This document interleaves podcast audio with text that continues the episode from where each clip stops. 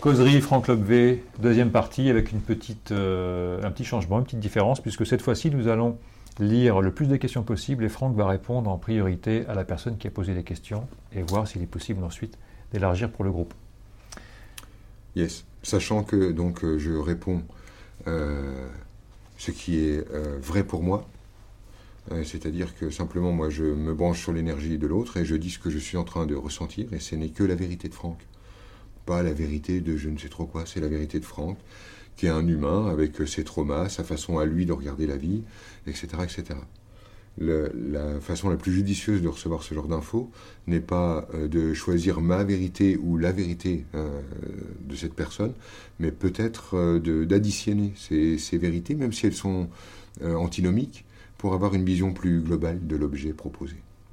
Ce serait quoi? Ce serait une sorte de d'éclairage d'angle mort? Voilà, on pourrait prendre comme ça. Ouais. par exemple. Et un éclairage euh, d'un angle ouais, qu'on pourrait ne pas avoir vu. Ça marche. C'est vrai. L'image. Alors allons-y. Est-ce qu'en portant un regard positif ou négatif sur une personne, cela aura une influence sur elle? Si je considère une personne comme incompétente, ces pensées créeront-elles une vibration qui va la polluer? Puisque tout ce que l'on croit réel, puisque tout ce que l'on croit devient réel. Oui, mais en fait, quand on, est en contact avec une personne, on n'est euh, pas en contact avec la personne, mais ce qu'on veut percevoir d'elle, c'est-à-dire juste avec une, une facette de cette personne. Donc euh, cette personne n'est ni euh, compétente ni incompétente, elle est les deux. Et selon l'angle de vue avec lequel je vais choisir de la regarder, je vais en tirer une conclusion. L'énergie sous-jacente, ça renvoie chez cette personne sur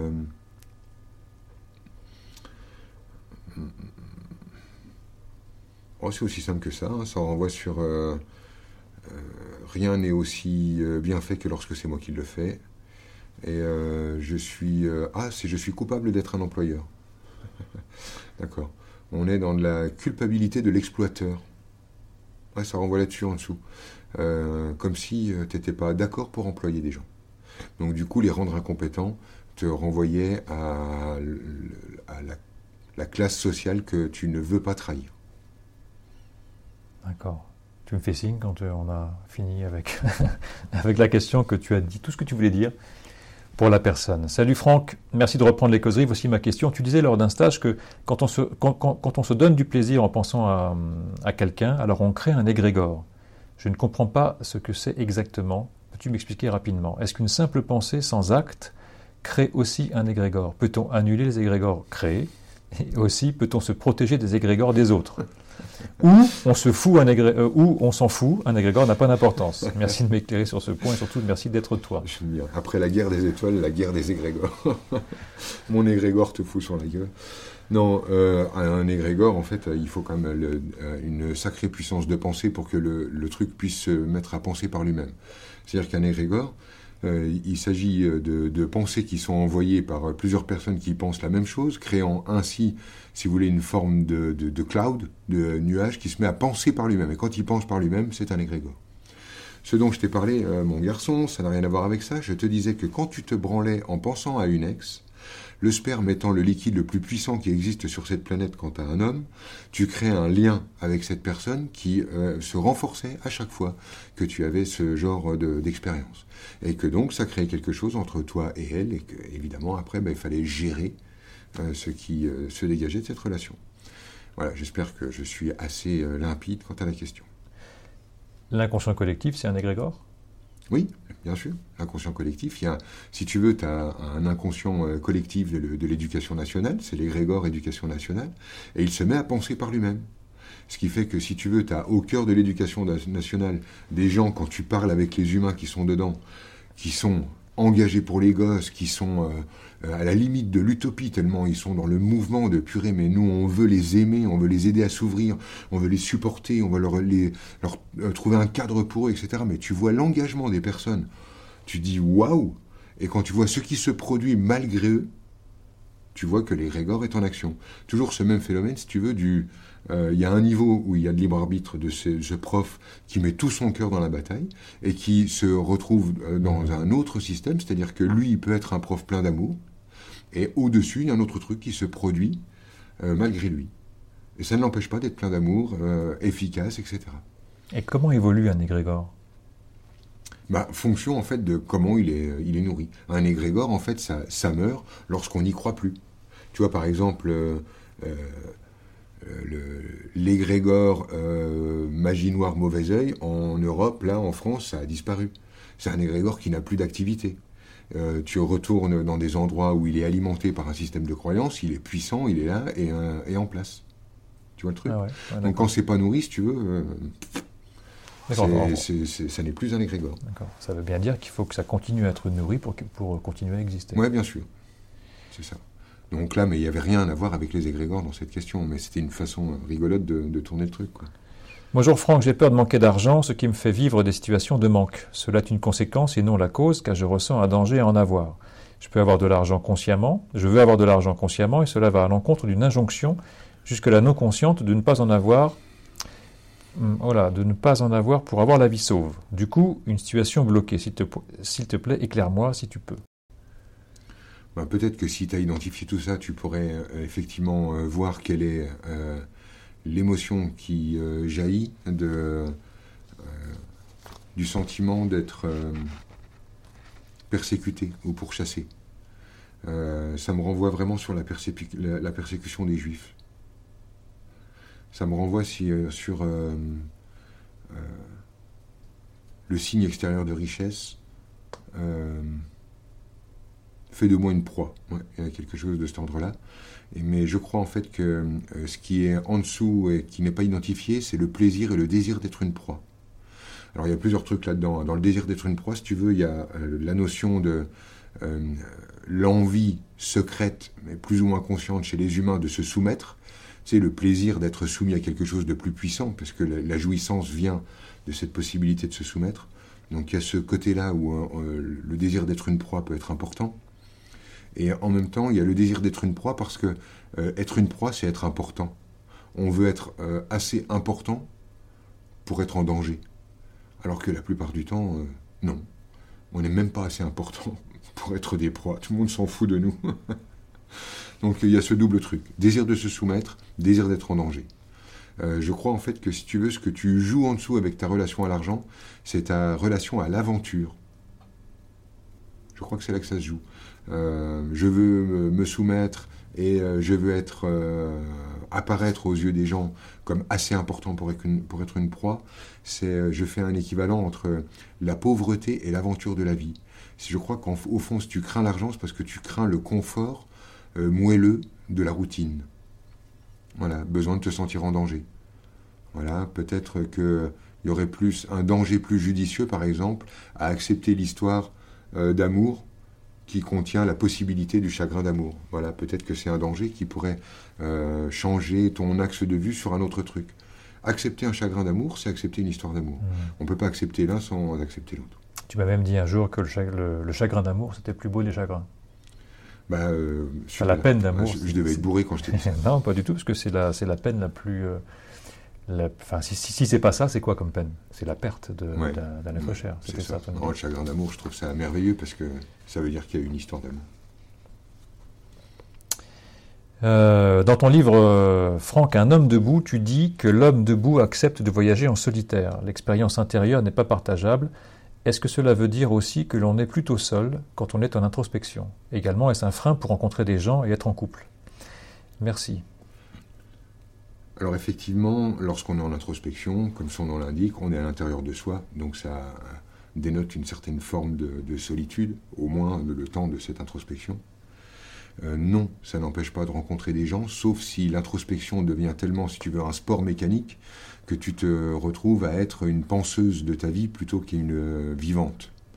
Et à penser sa vie, ben, on n'a plus besoin des autres, on croit que cette nourriture qui est simplement la rumination euh, va suffire. Euh, cela dit, euh, lorsque je pose dans ce livre que... Euh, c'est bien formulé, qu'est-ce que je dis? Tu dis l'homme debout accepte de voyager en solitaire. Ce que je sous-entends par le voyage en solitaire, c'est ce que je sous-entendais tout à l'heure, si tu veux, au début de notre causerie, où je disais que ça demande beaucoup d'autorité sur son propre système pour accepter de penser par soi-même. Voyager en solitaire, c'est se souvenir que je ne regarde pas la vie, que je regarde, uniquement ma vie. Et ça, en fait, c'est un, point de vue absolument solitaire, puisque personne ne verra jamais la vie comme toi, tu la vois. Et c'est ça, en fait, euh, que je voulais exprimer par euh, C'est un voyage qui se fait en solitaire. J'accepte euh, de ne pas tenter de corroborer mes croyances en faisant entrer les autres dans mon système. Je ne veux pas penser comme les autres. Je ne veux pas me mettre à croire comme l'autre que les méchants sont dehors et que la la la la la. J'ai pas envie de penser comme l'autre, mais je ne lui propose pas je ne l'invite pas à venir voir la vie telle que je la vois pour consolider mon propre système. J'accepte la solitude inhérente à mon expérience d'humain. Cela dit, voilà, c'est le point de vue. C'est pas parce que personne ne voit la vie telle que je la vois que j'ai pas le droit d'échanger avec les autres euh, du moment que je leur demande pas de penser comme moi ou que je n'essaie pas de penser comme eux. Tout simplement. Il y a une question juste après qui dit est-ce qu'il est possible de rencontrer vraiment les gens? Bah, j'ai envie de dire oui et non. Je crois qu'on ne fait que se rencontrer soi à travers l'autre, puisque ce que je perçois de l'autre est le reflet me concernant. Et euh, en même temps, lorsque euh, je passe par l'autre pour me rencontrer, je passe vraiment par l'autre. Il y, y a un truc de... Finalement, tu vois, si tu veux, c'est presque quand je vais regarder le reflet de l'autre comme étant moi, que d'un seul coup, je suis vraiment en relation avec. Comme si pour cette fois, enfin, je ne me mettais pas en dehors de lui, puisque j'accepte de partager quelque chose avec lui.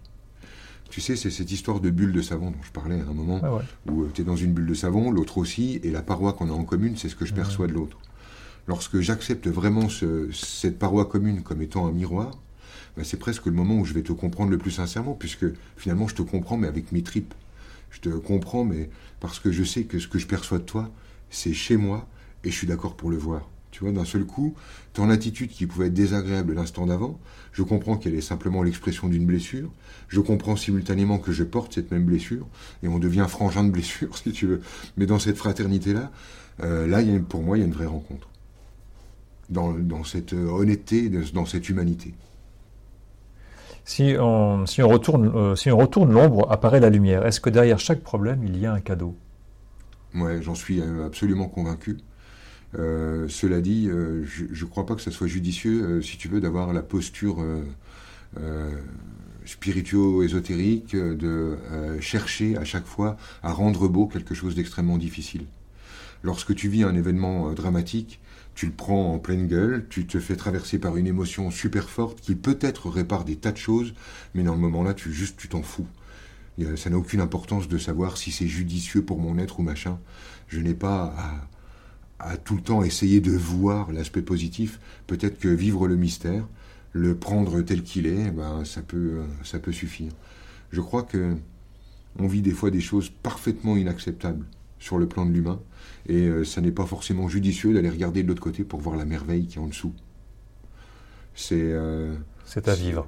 C'est à vivre. Et, et puis, au-delà de c'est à vivre, si tu veux, euh, ça m'est arrivé avec mon point de vue sur la vie de me rendre compte pourquoi un enfant, par exemple, avait euh, trouvé judicieux pour lui de traverser l'énergie euh, d'être abusé.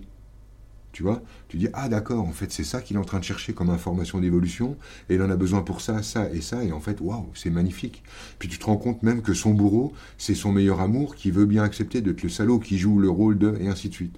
Et c'est pas parce qu'il y a ça à un niveau qu'à l'étage de l'humain, ça excuse quoi que ce soit. Quoi. Toucher un gosse, c'est dégueulasse. Point barre, j'ai pas envie d'en savoir plus. J'ai même pas envie d'en savoir plus. C'est dégoûtant, ça fait mal. J'ai plutôt intérêt à aller regarder ce que ça me fout dans les tripes et comment je vais pouvoir conduire ça plutôt que de trouver une bonne explication. C'est dégueulasse, à mon niveau, et moi je suis un humain, je suis pas à un autre niveau.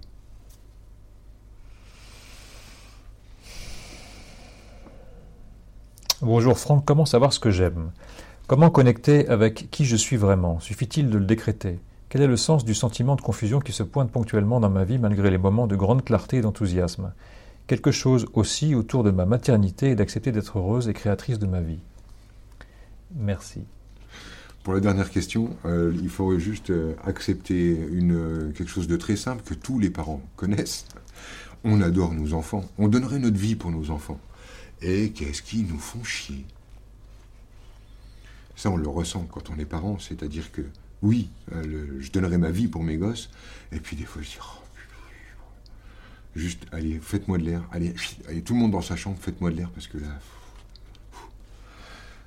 Il y a cette notion-là dans la question, surtout la fin de la question, mais attends, j'arrive. Mais pendant que tu vois, euh, moi je t'ai vu avec tes gosses, comme tu dis, euh, j'ai pris une leçon quand même. C'est parce que je triche. Moi j'ai des gosses en intérim. C'est-à-dire que 15 jours, je fais mes stages et euh, je les vois pas. Et 15 jours, on a les quatre enfants. Et là, bah, on peut jouer aux parents modèles. Tu vois Quand tu les as à la moitié du temps, tu peux jouer aux parents modèles. À partir du moment où ils commencent un tout petit peu à être gonflants, hop, hop, hop, allez les petits, retournez vos parents, euh, voir vos parents respectifs. Et puis une fois qu'ils commencent de nous manquer, on les retrouve. Et là, ben, on a beau jeu de jouer les parents euh, euh, investis dans leur mission, si tu veux. Ouais, je trouvais ça beau, moi. bah ouais, évidemment. Par contre, quand je suis avec eux, du coup, on me dit Ah, quelle patience cet homme. Alors, dis-moi voir le début de la question. Euh, comment savoir euh, ce que j'aime? Comment connecter avec euh, qui je suis vraiment? Suffit-il de le décréter? Oui, alors oui, en fait, c'est marrant, mais il suffit de le décréter. Mais si tu veux, le, là où tu te prends les pieds dans le tapis, c'est que tu cherches qui tu es vraiment. Il n'y a pas de vrai nous. Le vrai nous, c'est le nous qu'on exprime. Donc la question n'est pas euh, je voudrais savoir qui je suis vraiment pour savoir ce qu'elle veut, et comme ça l'exprimer, mais bel et bien, au premier degré, instant après instant, je produis ce que j'aime être. Je suis la personne que j'ai envie d'être. Si tu te mettais à parler comme la femme que tu as envie d'être, à agir comme la femme que tu as envie d'être, à parler à tes gosses comme la maman que tu as envie d'être, euh, mais dans ce que nécessite l'instant, ben, tu n'aurais plus jamais ce genre de questions. C'est parce que tu cherches un couloir, c'est-à-dire comment me comporter. C'est la même question que mais que suis-je d'habitude? Je crois que je dois être tout le temps linéaire ou la même chose. Et cette croyance-là te fait penser qu'il y a, comme qui dirait, une version originale abîmée par une version euh, traumatisé et qu'il conviendrait de guérir la version traumatisée pour retrouver au milieu de tout ce fatras une version idéale, magnifique, plantée, éternelle, qui elle saurait toujours instinctivement, parfaitement, etc., etc. Non, ça se produit pas comme ça. Tu es dans l'instant en train de produire la personne que tu as envie d'être, et chaque choix que tu fais entre dans le champ divin en le créant au fur et à mesure. C'est aussi simple que ça. Ce qui te fait prendre les pieds dans le tapis, c'est de croire qu'il y a une version de toi qui soit plus véritable, en fait, ce que tu sous-entends, c'est qu'il y a une meilleure version de toi. Ce que ça sous-entend, c'est que tu n'es pas prête à digérer la mauvaise mère que tu es. Et tu es une mauvaise mère. C'est pour ça que tu peux faire l'expérience d'être une bonne mère. Voilà. C'est aussi basique que ça. On est dans j'accepte, ben voilà, ma fameuse humanité, celle dont on parlait juste, euh, je crois, avant, euh, avant la pause. C'est ça. Après, il y, euh, y, avait un petit truc en dessous, c'est le coup de quand tu dis euh, j'ai parfois pourtant beaucoup de clarté, d'enthousiasme et de machin, euh, franchement, euh, il y a un espèce de surjeu, sans déconner, si tu as un peu de recul sur ton truc, je surjoue mon enthousiasme et ma légèreté pour me donner le sentiment que la vie est de mon côté et que je suis une fille de la terre qui vit dans son jardin. On redescend. Tu n'es ni si mauvaise, ni si joyeuse. Allez, on recale. tac, pan, dans ton humanité. Ouais, ça roule. Alors attends, parce que celle-ci, elle est super longue. Euh, Plus c'est bon. Je me lance après maintes cogitations. Donc, euh, avec ton approche et ta compréhension de l'être, quelle position adopter face à ceux qui sont dans cette vision du monde où le négatif prévaut? Je pense à toutes ces infos véhiculées par les médias qui engendrent de la méfiance, des peurs, des phobies. Stop cette personne qui est en train de dire ça, c'est-à-dire cette personne qui est en train de dire comment réagir face aux gens qui envoient du négatif, mmh. est en train de verser lui-même un tombereau de merde sur nos propres jambes, qui jusqu'ici étaient plutôt en train de bien s'en tirer, en disant le monde est à l'extérieur, les médias, la société, les gens sont comme ça. Et euh, c'est euh, cette personne en fait qui est en train de créer tout ce monde négatif en disant tout ceci est mal elle est tellement investie de sa pureté, de sa droiture, de sa probité, qu'elle va faire du monde entier un tas de merde. Euh, je n'ai pas envie de jouer avec elle à ça. Tu peux passer à la question d'après. Le miroir est tellement évident, si tu veux. Ça crève tellement les yeux. Elle est en train de regarder un monde qu'elle considère comme étant un monde qui ne va pas parce que tout le monde regarde le négatif. Et elle, qu'est-ce qu'elle est en train de regarder? Le négatif. Elle est. Bonjour Franck, tout d'abord merci pour ton éclairage sur la vie. Petite question. Pourquoi me semble-t-il que les personnes qui sont sensibilisées à la spiritualité sont-elles euh, elles-mêmes dans une recherche de mission de vie ou d'une quête de quelque chose, alors que ceux, alors que ceux davantage impliqués dans la matière ont, me semble-t-il, tendance à vivre la vie sans trop se poser de questions existentielles ah, Merci pour cette question. Ça, c'est vraiment cool de poser ça. Euh, euh, j'ai pas de réponse particulière pour toi parce que là tu poses une question qui est presque en dehors de ton système. Euh, juste en fait ce que tu es en train de dire c'est ah c'était quand même presque mieux quand j'étais inconscient que je me posais pas toutes ces questions à essayer d'enfiler des perles de sagesse toute la journée. Donc euh, je, je, comprends ton point de vue mais vraiment tu fais du bien à tout le monde avec cette question parce que voilà ce que je ressens par rapport à ça. Vous m'avez souvent entendu parler de de polarité, parce mmh. qu'on est investi dans un monde relatif, c'est le monde dual, et on ne peut pas s'extraire de ce monde duel. C'est la vie dans laquelle nous sommes euh, incarnés, c'est pour ça qu'on peut la vivre et ressentir. Euh, j'ai euh, compris que si, nous étions perchés, c'est parce que nous sommes extrêmement cartésiens. C'est-à-dire que on est perché parce qu'on s'est mis à ouvrir un bouquin et à essayer de comprendre. On s'est dit mais attends, alors du coup, pourquoi je vis ça? Et comment ça marche? Mais alors d'accord, mais alors s'il y a l'énergie, d'accord, mais alors comment l'énergie fonctionne? Ah, mais alors ça veut dire, alors qui préside à ça? Ah, il y aurait un Dieu. Ah, mais alors ce Dieu n'aurait pas réellement de forme. Mais alors du coup, ah, la pensée projette quelque chose, d'accord, très bien. Ah, finalement, le, finalement, tout le corps projette, d'accord, et c'est un retour, d'accord. Alors finalement, nous sommes des aimants, et alors aimant, ah oui, amour, aimant, je commence, et ainsi de suite. Et nous, on cherche, on creuse. Et si on a fait autant de recherches, c'est parce qu'on n'accepte pas le mystère. Parce que Luce Boucher, charcutier Front National du coin qui est là avec son roast beef, euh, il y en a un petit peu plus, je vous le remets quand même. Bah lui, il est totalement en train d'incarner le mystère. Il est euh, en train de couper un roast beef qui n'existe pas puisque c'est 99% de vide, c'est-à-dire juste des électrons en train de tourner autour d'un noyau. Il est en train de, de couper ça tranquillement, sans se poser de questions, et de te le vendre en disant tiens, ça pèse alors que c'est du vide. Et toi, tu l'achètes sans rien dire dans ta totale inconscience. Et ces gens-là, finalement, sont les moins cartésiens. Parce qu'eux, en fait, incarnent le mystère.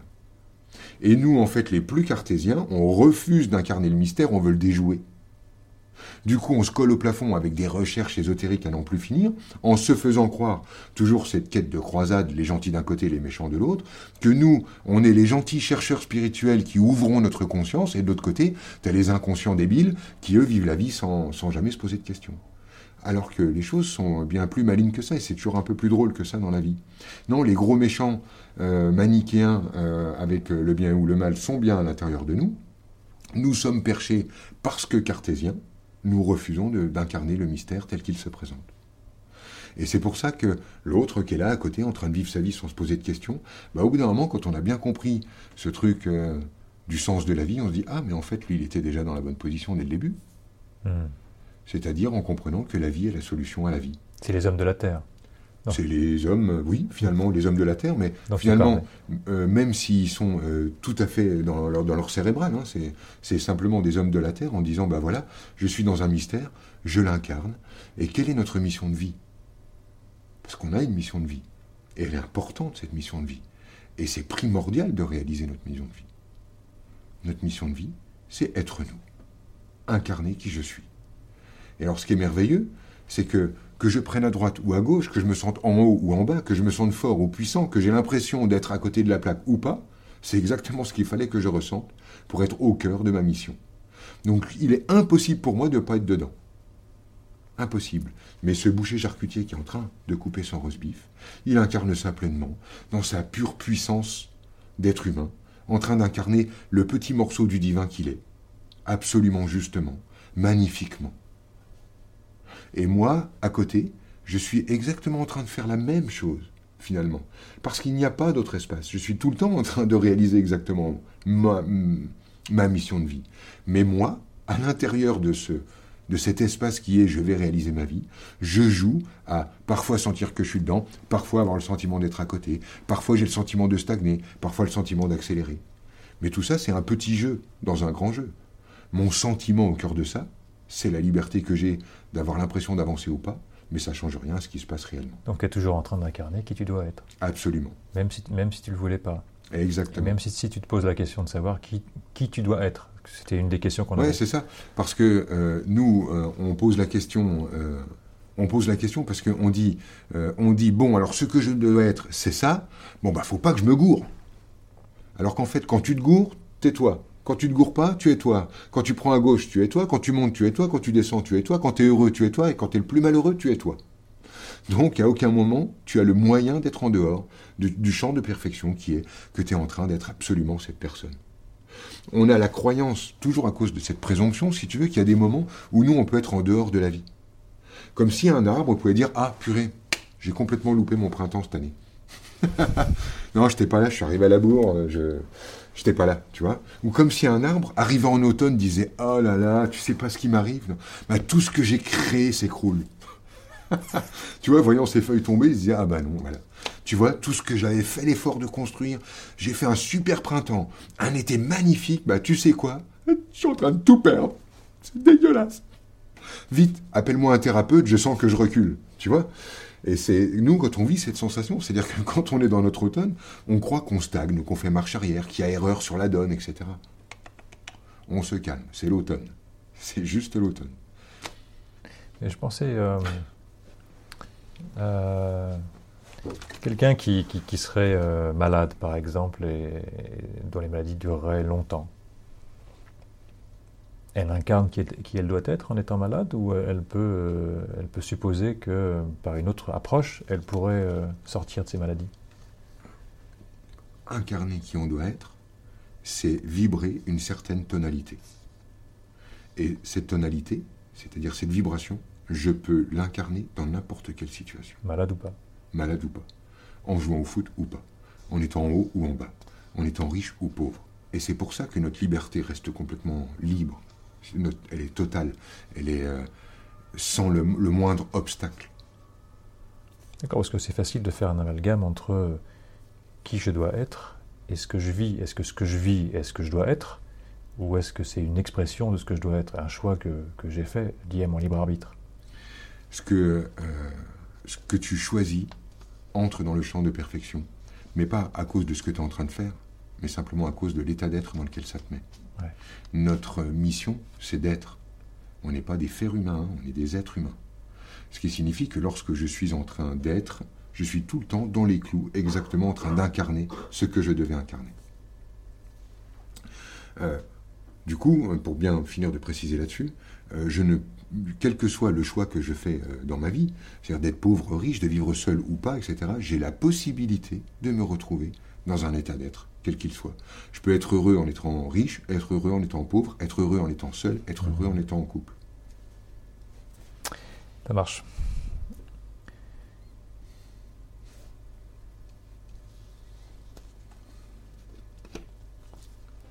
Ouais, voilà, j'avais fini cette page. Alors, bonjour Franck, je suis envieuse, jalouse des gens, en crise d'ego et colérique. Mes débordements émotionnels me poussent à me faire ou à faire mal, ou à faire du mal aux gens. Pas sûr de savoir aimer ou, ou, ou sincèrement donner. Pas sûr d'être ou de vouloir être quelqu'un de bon. Pourquoi ai-je honte d'être une gentille? Peux-tu me dire ce que je vibre et me bouger pour calmer mes crises d'ego, ma dépendance affective, mes angoisses, mes explosions émotionnelles, ma procrastination? Ça va, ça va, ça va, je pense qu'on a La liste est longue. Oui, c'est Là, ça. moi, ce que je- avant que tu répondes, ce que je trouve intéressant, c'est me bouger. Et alors qu'une attente de quelque chose d'extérieur qui viendrait modifier ce que je suis Oui. pour répondre à ma place Oui. à ce que je vis. C'est ça. En fait, la seule possibilité de bouger, c'est que je me mette à reconnaître chez moi ce que je vois chez elle. Et en le bougeant chez moi, elle va pouvoir me piquer l'information. C'est comme ça qu'on bouge quelqu'un. On bouge pas quelqu'un en se disant euh, je, je n'ai pas ce que tu as comme problème et euh, je vais te balancer la clé. Là, en fait, quand on fait ça, on fait le curé. C'est-à-dire, je te donne une, euh, Bible, conforme-toi et tu seras exaucé. Pour moi, euh, pour moi, c'est un mensonge. Ça ne peut pas fonctionner comme ça. Donc euh, moi, ça m'arrive de prendre les choses avec beaucoup de désinvolture, de me foutre de la gueule des gens, etc. Parce que je suis OK pour le faire avec moi en même temps. Et c'est pas parce que je suis en train de chambrer que je suis pas en train de voir le même truc chez moi. Parce que je chambre Franck aussi beaucoup. On va laisser passer l'urgence. Euh, en fait, ce qui est en train de se produire euh, chez toi, euh, c'est que tu as bien pris conscience que pour faire un gros schéma, il y avait une bonne et une mauvaise personne à l'intérieur de toi. Et ce que tu fais, c'est que tu exprimes la bonne et contiens la mauvaise. Euh, d'où en fait ce sentiment de, bouillir et d'avoir envie euh, de d'exulter, que ce soit dans de la violence, dans de la méchanceté, ou de faire payer avec rancœur, vengeance, jalousie et tout le pataquès.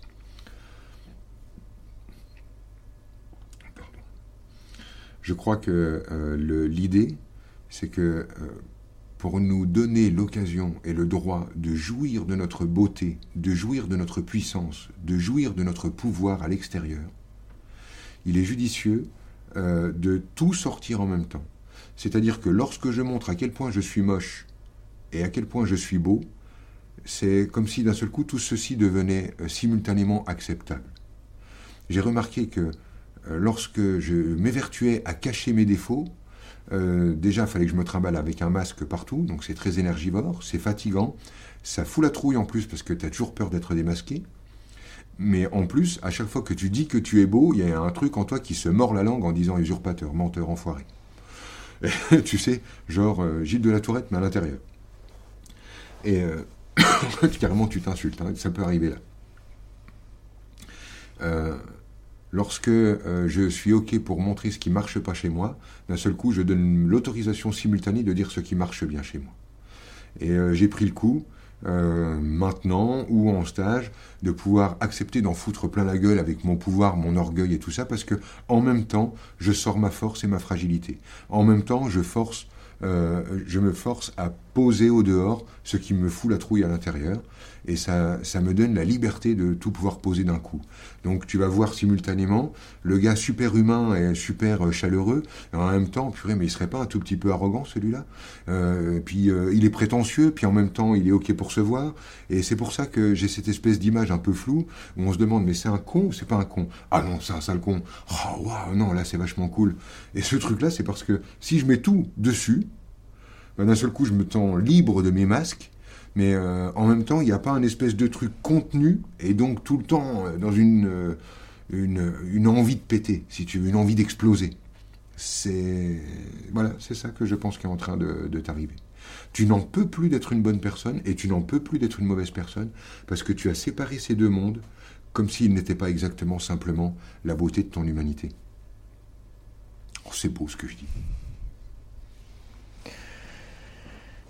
Euh, ma question multiple. Pourquoi fais-tu cela? Euh, C'est pour aider, pour t'aider à travers l'autre à voir qui tu es. À quoi ça sert? À quoi ça me sert à moi ta vision, sachant que ce que tu exprimes est toujours juste pour toi de n'importe quel angle de vision? Pourquoi tu fais ce que tu fais? Bah, Je fais ce que je fais pour euh, plusieurs raisons.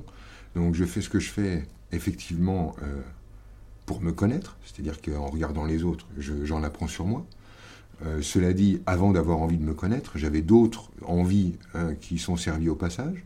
L'envie de me sentir important, le besoin de me sentir différent, euh, euh, l'argent que je gagne avec ça, le succès, le sentiment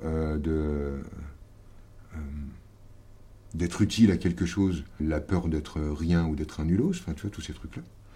Donc il y, a beaucoup de bénéfices à ça. Euh, derrière, euh, ce qui euh, est un super bénéfice secondaire, c'est que je dis qu'on avance printemps après printemps, mais je me tape un printemps cinq fois par an. Et du coup, il y a il y a le vrai sentiment d'une vie riche, le vrai sentiment d'une vie pleine, d'une vie significative, euh, il y a quelque chose qui s'est transformé, si tu veux, dans ma, dans ma sensation de, de vivre la vie, où euh, avant j'avais vraiment ce truc du hamster, tu sais, où euh, tu as des, des, montées de printemps et d'été, puis à l'automne tu dis c'est pas possible, je recule, tu tapes une dépression l'hiver, puis le printemps revient, et, un espèce de truc comme ça. Et là, je n'ai plus ce genre de sentiment. Quand je regarde l'homme que j'étais six mois en arrière, je ne le reconnais pas. Ça, c'est vraiment un gain super. Il y a vraiment quelque chose de génial là-dedans. Et puis, euh, au fond, euh, si tu veux, je suis en train de réparer euh, bah, la, blessure que j'ai avec les humains, qui est bah, la blessure des humains. C'est-à-dire que si je fuyais l'humanité, c'est parce que je ne pouvais pas supporter leur souffrance. Comme si je m'en sentais intimement responsable. Et je te réponds ça par désir d'être vraiment sincère avec toi, parce que c'est pas vraiment j'ai pas envie de tricher avec toi, mais vraiment, au fond, il y a ce truc-là. Je suis, euh, vous l'entendez plein de fois, plein de fois, vous entendez dans ma voix, il me dit, mais attends, il va chialer, il va pas chialer, il est dans l'émotion. Il y a quoi en dessous? Et euh, je traîne une vieille blessure quant à l'humain, un vieux sentiment de ne pas avoir fait ce qu'il fallait à un certain moment. Et euh, je crois que, voilà, je cours derrière un sentiment de devoir réparer, tu vois.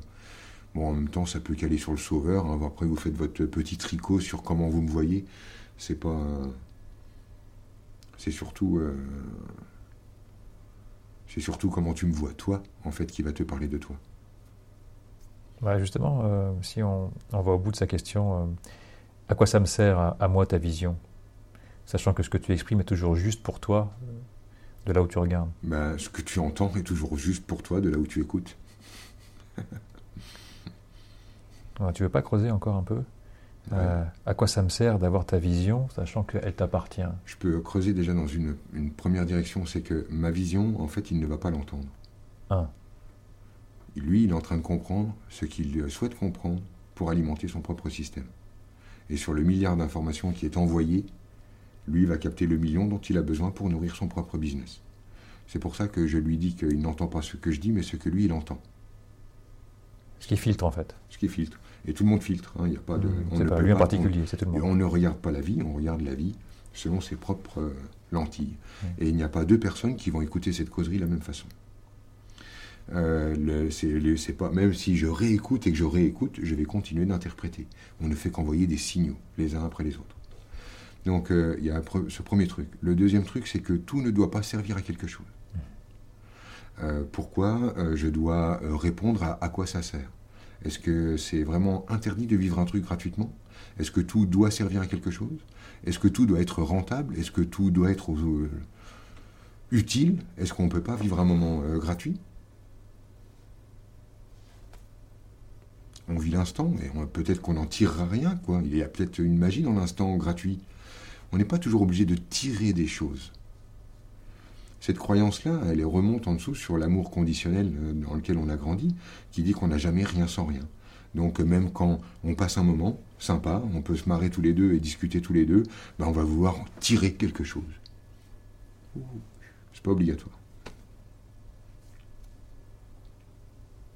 Ouais.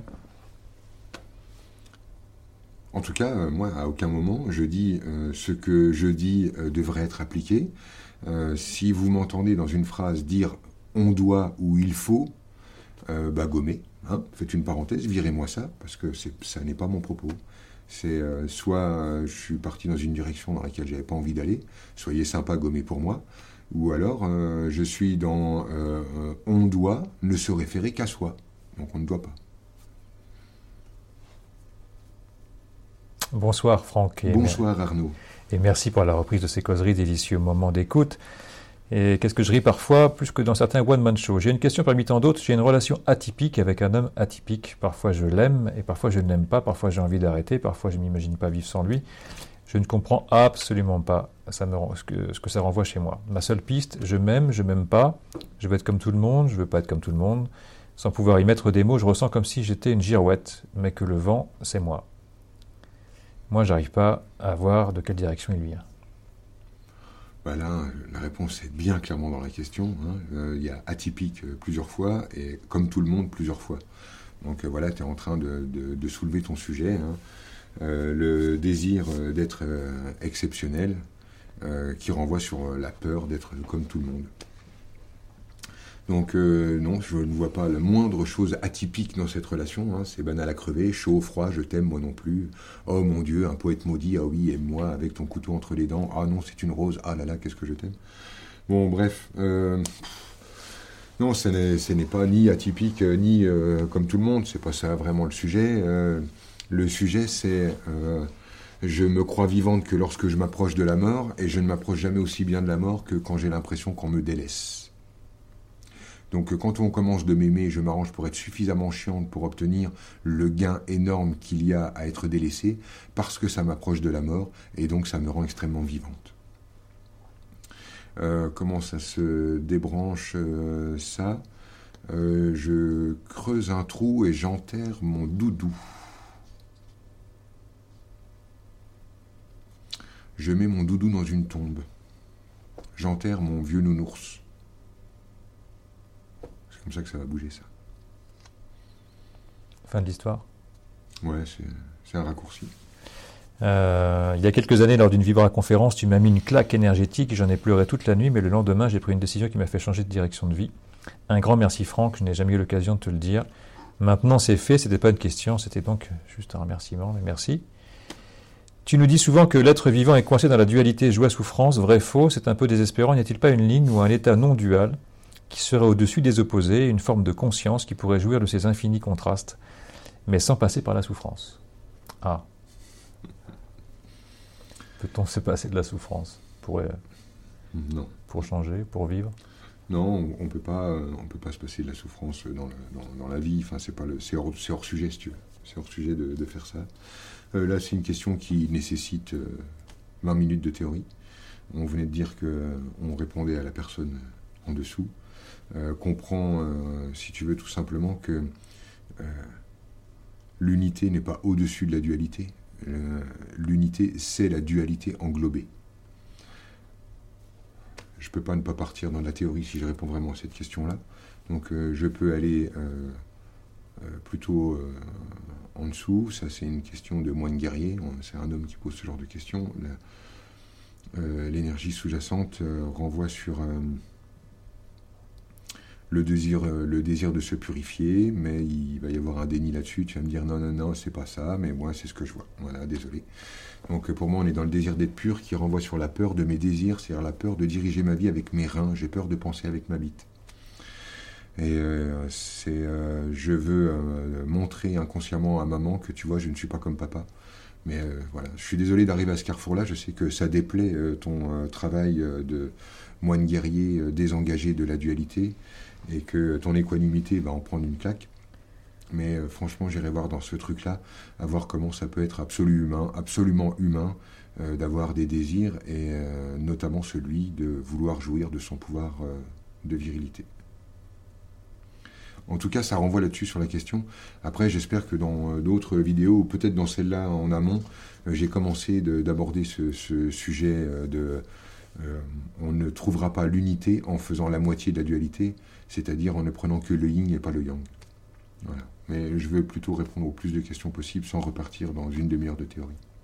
Bah, justement, en parlant de la souffrance, bonjour Franck, ravi euh, et aussi perturbé de t'avoir découvert. J'aimerais savoir pourquoi je me crée des maladies depuis 5 ans.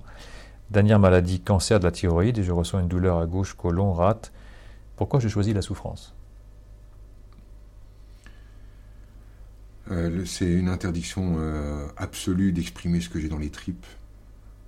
Euh, qui, est le nom de ce cancer, j'ai remarqué que de manière générale, un cancer, si tu veux, c'était euh, lié de fond euh, au besoin compulsif de donner raison à notre point de vue sur la vie. C'est-à-dire à force de solidifier notre point de vue sur la vie, on finit par le, le nécroser. Tout simplement, tu vois, le rigidifier, le, le, le nécroser. et c'est parce qu'on cherche à inconsciemment à tout le temps donner raison à notre système, à notre point de vue sur la vie. Euh, là, en fait, on est face à un système qui disait... Euh, Thyroïde. Hein, ouais, ouais, j'ai bien compris, qui dit euh, je ne peux pas m'exprimer librement, sinon je vais faire du mal aux gens. Et qui se servait de ce système de je ne veux pas blesser pour ne pas dire. Donc il se retrouvait avec à nourrir une forme de haine qui serait plus acceptable si je le formulais en plutôt en rancœur, donc une forme de rancœur qui pour moi quand même reste de la haine au fond, euh, qui euh, donc euh, a fini par pourrir le système, puisqu'il était inacceptable d'exprimer cette haine, puisqu'on avait fait de soi un parangon de douceur, de justesse et de pureté. Donc c'est là que le, le, le, système se bloque de lui-même, puisque je ne peux plus rien reconnaître et je me retrouve coincé là-dedans c'est pas pas un choix de souffrance euh, c'est simplement la croyance et c'est là qu'aboutit l'humanité en ce moment en tout cas cette euh, humanité dans laquelle on vit là qui est en train de crever de cancer euh, et de tout ça parce que apparemment beaucoup de gens font cette expérience là Disons que moi, je vois beaucoup ça parce que mon père est mort d'un cancer. Hein, c'est toujours le même phénomène. Beaucoup de femmes, je suis enceinte, je vois beaucoup de femmes enceintes. Mon père meurt du cancer, je vois beaucoup de cancer. Donc, euh, euh,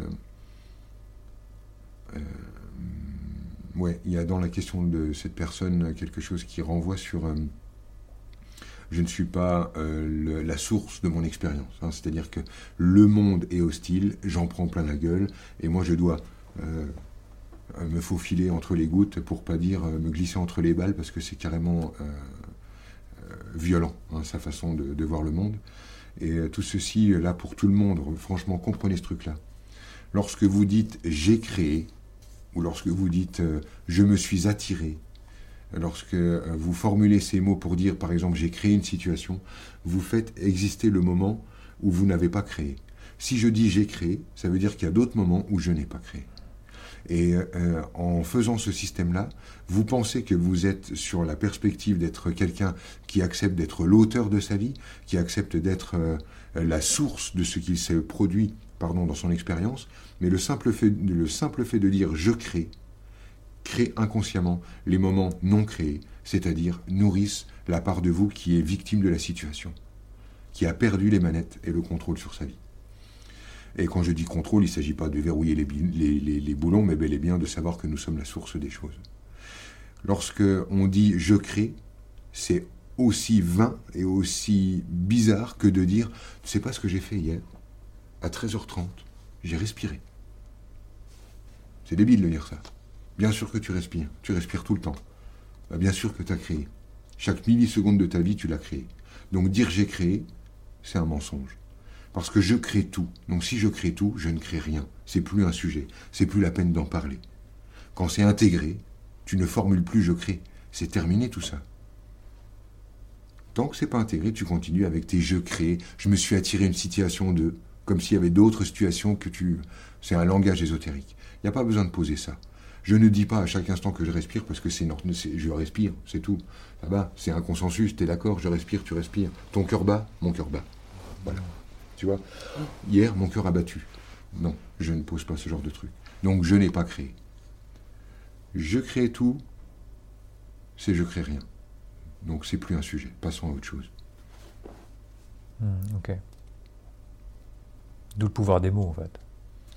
Bah, disons que les mots simplement trahissent en permanence notre structure. Ils sont juste en train d'exprimer là où on en est dans notre structure. c'est aussi simple que ça. Dire je crée signifie je ne crée pas. C'est c'est basique. Bonjour, je vais me lancer comme thérapeute. Tu dis il faut d'abord créer des maladies, et toi n'es-tu pas en train de nous guérir? J'espère que non.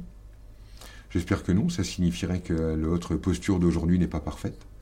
Mon travail ne consiste pas à aider les gens à se transformer, mais euh, simplement à leur aider à rendre acceptable l'endroit où ils sont. Je propose d'incarner ce que nous sommes en respectant chaque énergie qui euh, est présente en nous, plutôt que de chercher à la transformer, la transcender, la faire évoluer.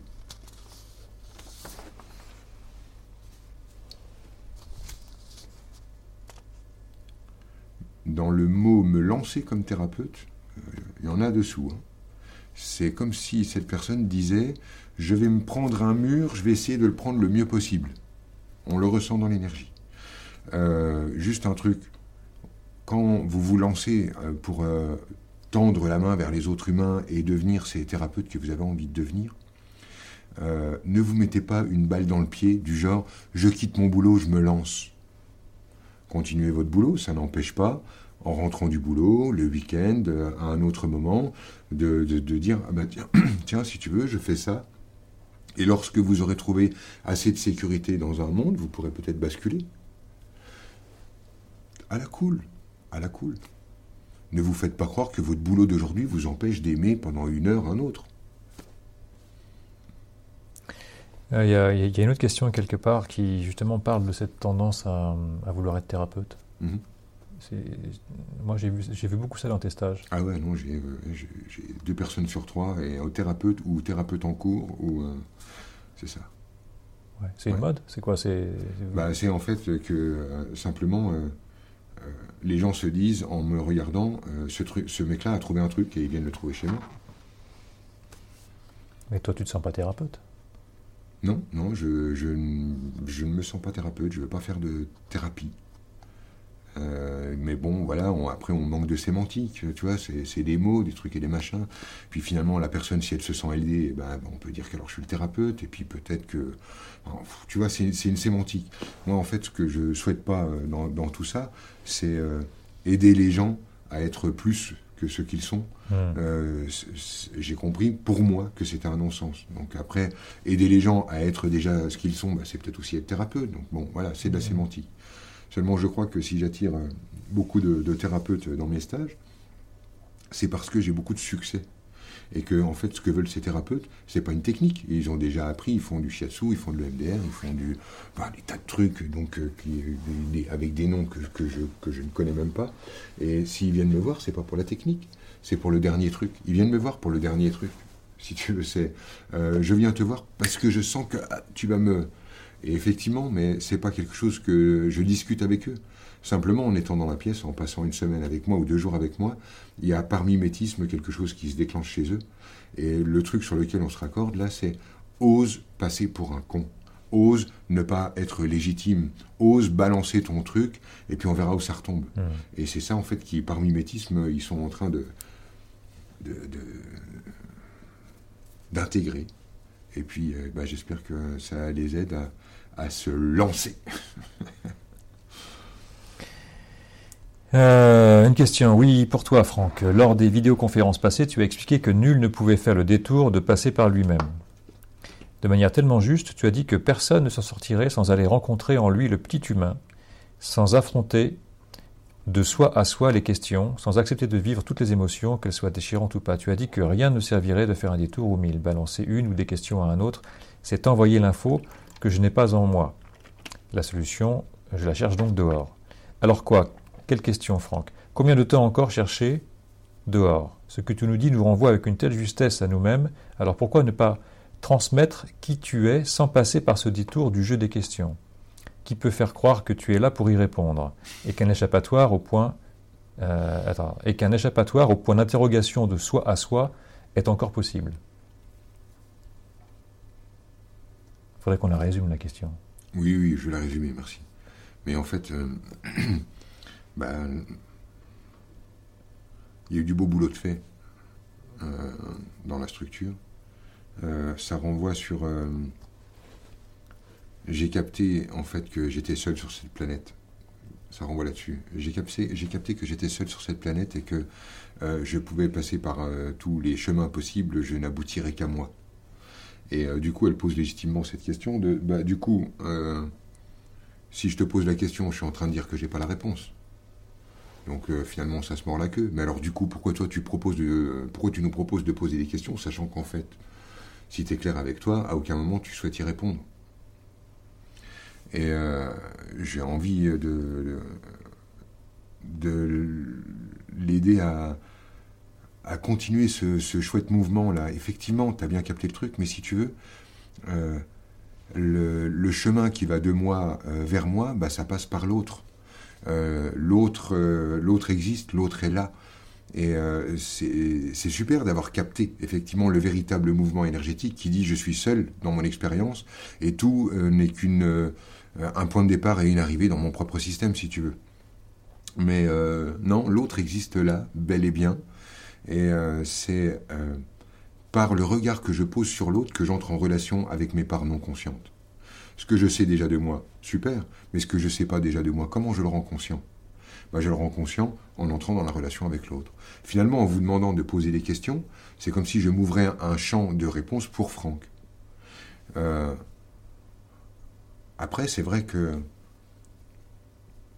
c'est vrai que le vrai échange qu'on a n'est pas question-réponse. Voilà, je suis d'accord. Euh, je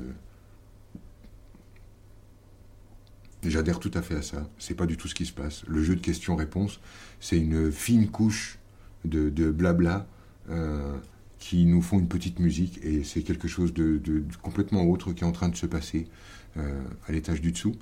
Mais bah, c'est ce petit truc autre qui fait que si tu veux, sur la couche du dessus, bah, je pose, allez-y, posez des questions. Moi, je fais semblant d'y répondre. je suis bien d'accord. Mais voilà, c'est juste pour donner un prétexte à la musique, si tu veux. Voilà. Est-ce que ça pourrait être fait différemment? Ouais, ouais, ouais, ça pourrait être fait complètement euh, de, différemment. Ça pourrait être fait dans le silence. Euh, ça pourrait être. euh, parce qu'on peut envoyer des vibrations dans le silence, si tu veux. Mais euh, n'oublions pas que pour nous, pour toi et moi, euh, Arnaud, on a euh, envie d'un autre truc encore, qui ne concerne pas forcément cette personne qui pose la question, mais on a envie que certaines oreilles, qui sont pas forcément accoutumées à ce genre de musique, puissent l'entendre. Donc autant qu'elle soit plutôt bruyante. Hmm, euh, bonsoir, Franck est contente de la réapparition de causerie. Grande douleur dans le bas-ventre lors d'un retour de voyage qui, euh, deux voyages qui se sont peu à peu transformés en angoisse au fil des mois, jusqu'à la grande panique sur la route en septembre dernier. Depuis, j'évite de conduire pour fuir cette sensation ingérable de mort, folie. Pourquoi je me fais vivre de tels moments violents, douloureux, effrayants et handicapants par intermittence? Bah, si c'est devenu aussi violent, c'est parce qu'elle a refusé de ressentir euh, l'émotion. De, née de l'émotion qui va avec. hein. Euh, Il y avait une forte émotion, elle n'a pas voulu la vivre, et du coup, elle, a été submergée par cette émotion, et elle, continue d'être submergée parce qu'elle continue euh, de- d'essayer de la maintenir à distance.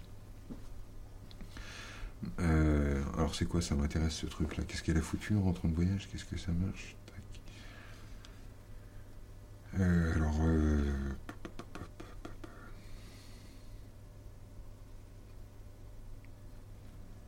Hmm, ok, en fait, ça renvoie sur la peur. euh, Ok. Euh, je, raconte une, histoire euh, pour comprendre un peu le, le fonctionnement de ça. Si tu veux, c'est comme une personne qui tombe amoureuse et qui tombe amoureuse malgré elle. Parce qu'en fait, si elle a le sentiment de tomber amoureuse, c'est parce que ses reins l'ont poussée dans cette direction-là. Il y a un appel du ventre, quelque chose qui dit ouf, là, là, je ne peux pas résister à cet appel. Et euh, elle finit en fait par vivre quelque chose de super douloureux, de l'ordre du rejet, euh, de l'ordre de, de la violence, du, de l'ordre de je me piétine à cause de, de l'élan de, de ma sexualité et de mes reins. Et euh, finalement, euh, je finis par, euh, euh, comme qui dirait, créer, si tu veux, une espèce de dissociation entre euh, ma conscience et mon corps. Et d'un seul coup, je me mets à me méfier de mon corps, comme s'il se mettait à agir dans des moments où moi, ma tête voudrait autre chose. Et c'est c'est comme si elle avait été poussée vers un homme malgré elle et qu'elle en avait ressorti, ressenti quelque chose de cuisant, de violent. Et que du coup, elle avait dit à son corps, mais arrête de vouloir des choses que moi, je ne veux pas. Et quand tu commences de créer une espèce de faille comme ça, une scission entre euh, ton esprit et ton corps, tu finis par euh, douter euh, de, ton corps au point d'avoir le sentiment qu'il va agir contre toi. Ce qui donne le sentiment, par exemple, quand tu roules en voiture, que tu te dis, purée, pourvu que mon corps ne décide pas de tourner mes mains. Comme s'il pouvait décider de le faire malgré toi. Et comme tu sais que ton corps n'agira pas comme ça, sauf si ton esprit lui ordonne, ça renvoie sur la peur de la folie. D'accord Ouais. Et c'est ça qui s'est passé en fait chez cette femme-là. Donc euh, le, euh, le truc sous-jacent en fait que t'as pas bien regardé, c'est que tu as eu la trouille de dingue de tomber amoureuse. Comme si tu étais revenu de voyage en laissant un gros paquet émotionnel derrière à dire Ah ah, merde, ah là, euh, j'ai j'ai flashé, euh, machin, j'ai vécu tout un truc, mais euh, l'autre m'a pas vu, je me sens humilié, ou l'autre s'en foutait en fait, et euh, j'ai juste, je me suis senti sali parce que euh, j'ai utilisé mon corps pas comme j'aurais voulu, voulu, ou, mais on est sur un truc comme ça. Ton corps ne te veut pas de mal, il n'y a pas de part de toi qui joue contre toi, tu as juste eu euh, l'immense trouille de, de tes désirs. Voilà, d'être embarqué dans un truc, voilà, bah tu sais, des fois on fait l'amour sans amour, et puis c'est tout. Et puis des fois aussi, on se fait soumettre ou on se soumet, et puis au fond, bah, il y a tout au fond quelque chose en nous qui adore ça. Mais voilà, reconnais simplement ce qui s'est passé dans ton ventre, dans tes reins, dans tes désirs, et tu verras qu'à aucun moment ton corps ne te veut de mal, et ton esprit non plus. Ils ne sont pas dissociés, ils sont la même chose. Merci pour elle. Euh... Franck, peux-tu m'aider à effacer de ma mémoire ma vie passée, ou plutôt les troubles qui en découlent? Addiction, difficulté de mémorisation, manque de confiance en l'humain, intolérance, pessimisme exagéré. Ouais, alors là, c'est je vais chercher dans la multidimension euh, une bonne excuse pour euh, ne pas lever le cul de mon canapé et continuer d'avoir la haine après le reste de l'humanité. Euh, donc, je peux pas, non, je ne peux pas t'aider à effacer ta mémoire. Ah, j'ai répondu à la question. Ah, la question, c'est ça. Est-ce que tu peux m'aider à effacer non, La réponse est non. Non, on n'efface pas ces mémoires. On les respecte, on les regarde et on se tient debout face à ce qui se présente. On ne se roule pas par terre comme un vulgaire caniche qui ne marche pas devant une, euh, une émotion forte, même si cette émotion forte, c'est oh, Mon Dieu, qu'est-ce que ce monde est dense oh, Mon Dieu, comme ma famille cosmique me manque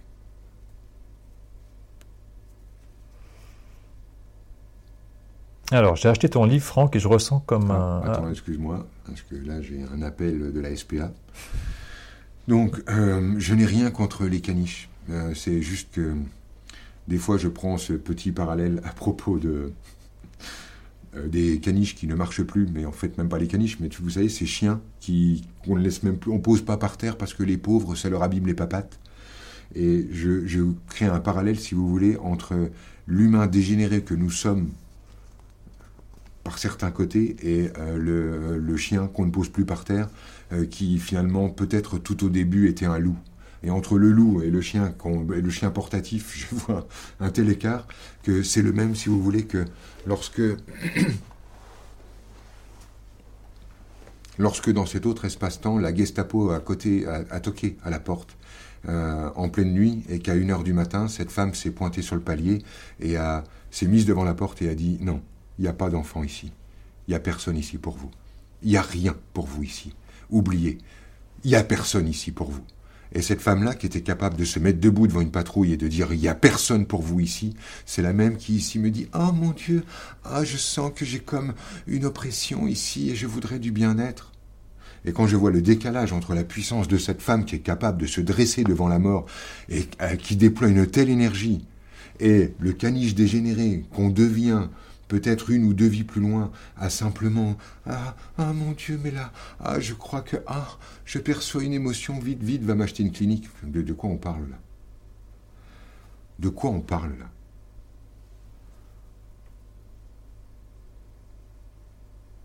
On parle des humains, c'est pas rien des humains. Et quand je fais ce parallèle avec le caniche, qu'il me pardonne ce caniche, mais il est bon aussi qu'on voit que euh, des fois, oui, l'émotion est dure, oui, l'émotion est violente, mais et alors Quoi? Quoi? On veut un billard lisse On veut quoi?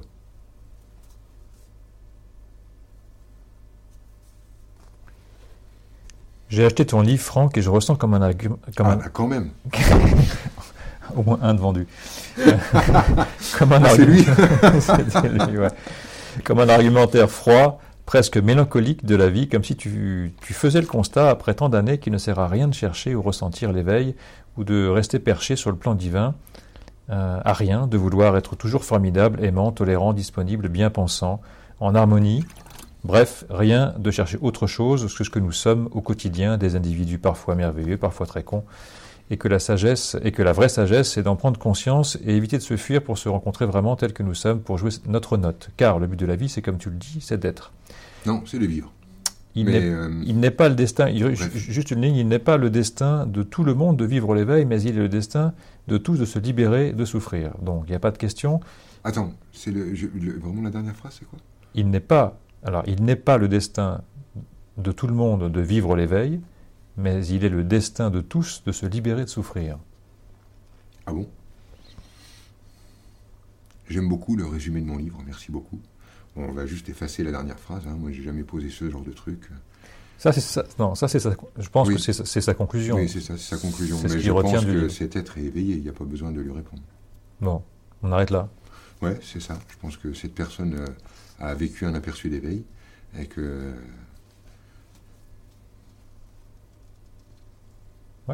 Salut Franck. Il n'y avait pas de question, c'est moi. Non, c'est pas une question, c'est ah. une critique euh, sympathique, mais c'est une critique du, livre. En tout cas, c'est ce qu'il a retenu. Euh, oui, c'est ça, c'est un constat, mais je trouve qu'il a bien retenu le, truc, effectivement. Ça, ça, colle. Après, je pense que j'ai déjà beaucoup exprimé ce truc à propos euh, de de l'éveil, de là où on place sa conscience, etc. Juste un petit rappel, personne ne nous attend. Hein. C'est-à-dire que si je veux faire une vie, deux vies, trois vies, quatre vies, euh, cent vies, euh, posées dans mon équanimité à être juste une conscience observante regardant le phénomène de la vie se dérouler à travers moi, c'est mon droit le plus total. On est sur une planète de liberté. Il y a juste un petit bémol, mais c'est lié à ma propre expérience. Les charges énergétiques sous-jacentes qu'on appelle la mémoire cellulaire qui sont dans mon système, c'est-à-dire ce que j'ai mis au monde à un moment donné, dans cet espace-temps ou dans un autre, ça devra repasser par mon système. Tout ce dont je suis le père, je ferai l'expérience. C'est aussi simple que ça. Donc, euh, mais personne n'attend. Personne n'attend. Il y a deux idées quand même dans. Oui, j'ai compris la deuxième idée, mais finalement on le renvoie sur la même. Euh, quand on dit il n'est pas donné à tous de nous éveiller, Bon, bref, et euh, il est donné à tous de sortir de la souffrance. C'est comme si on formulait, il est donné à tous de sortir de la jouissance. Vous savez ce que j'en pense. Salut Franck, je te remercie pour ce que tu fais. J'aimerais savoir ce qui se passe quand je refais le monde intensément avec quelqu'un et pas forcément sur la spiritualité. J'éprouve une sensation de perchage, une ivresse, j'adore ça, mais ça fait tout bizarre et j'aimerais bien, et j'aimerais savoir s'il y a une signification énergétique, si c'est un signe que je suis un grand perché. Sinon, au passage, tu as une info sur mon rapport aux femmes, je suis preneur. Amuse-toi bien. Merci. Euh, oui, alors l'énergie qu'on tire euh, des discussions où on refait le monde, euh, c'est l'énergie qu'on tire de tenir le crachoir, d'avoir raison. C'est comme moi quand je suis dans un groupe, les gens me disent oh, Mais t'es pas fatigué quand même, parler pendant 8 heures Bah, tu parles avec tout ce que je vous prends comme énergie, je risque pas d'être fatigué. Et donc, effectivement, il y a quelque chose, si tu veux, d'euphorisant de, là-dedans. Et bah, génial, quoi, régale-toi de, ça. Juste arrange-toi pour lorsque tu sors de la soirée et que tu es en train de te regarder dans le miroir, en train de te laver les dents, arrange-toi pour pouvoir continuer de te regarder sans avoir envie de vomir. C'est-à-dire, euh, en tout cas, chez moi, ça marche comme ça. Euh, j'ai vraiment vécu euh, des soirées où, en rentrant, je me disais, mais pourquoi, pourquoi n'as-tu pas eu le courage immense de fermer ta gueule tu serais aujourd'hui en ce moment plus plein plutôt qu'à te sentir à nouveau vide, d'avoir simplement fait le beau avec des idées non maîtrisées, non maîtrisables, pour euh, convaincre quelqu'un que l'amour allait gagner, alors que bon quoi, qu'est-ce que tu faisais au juste, qu'est-ce que j'étais en train de faire finalement, si ce n'est que vendre ma propre, mon propre business quoi. Donc il y a de ça si tu veux. Et puis euh, après, euh, avec les femmes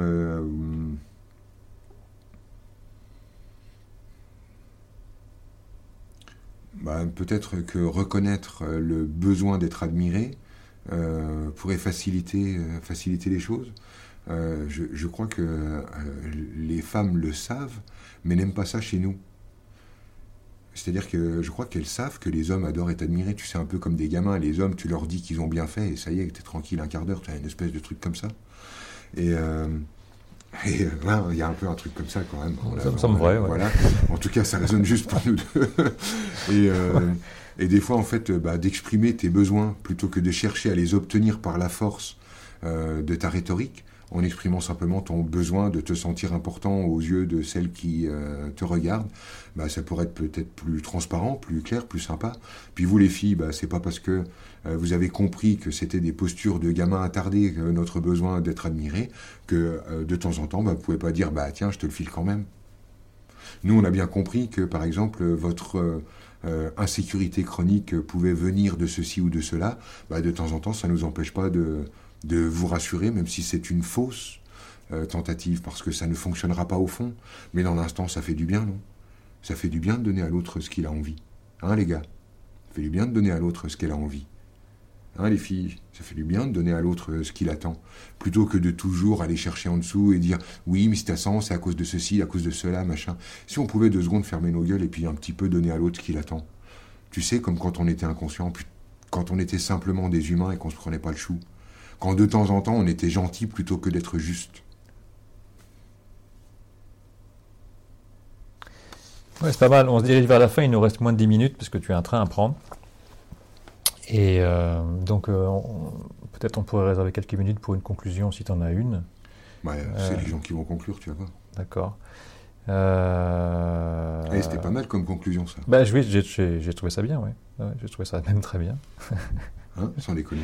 Ouais, ouais. C'est du, presque du basique. Ouais.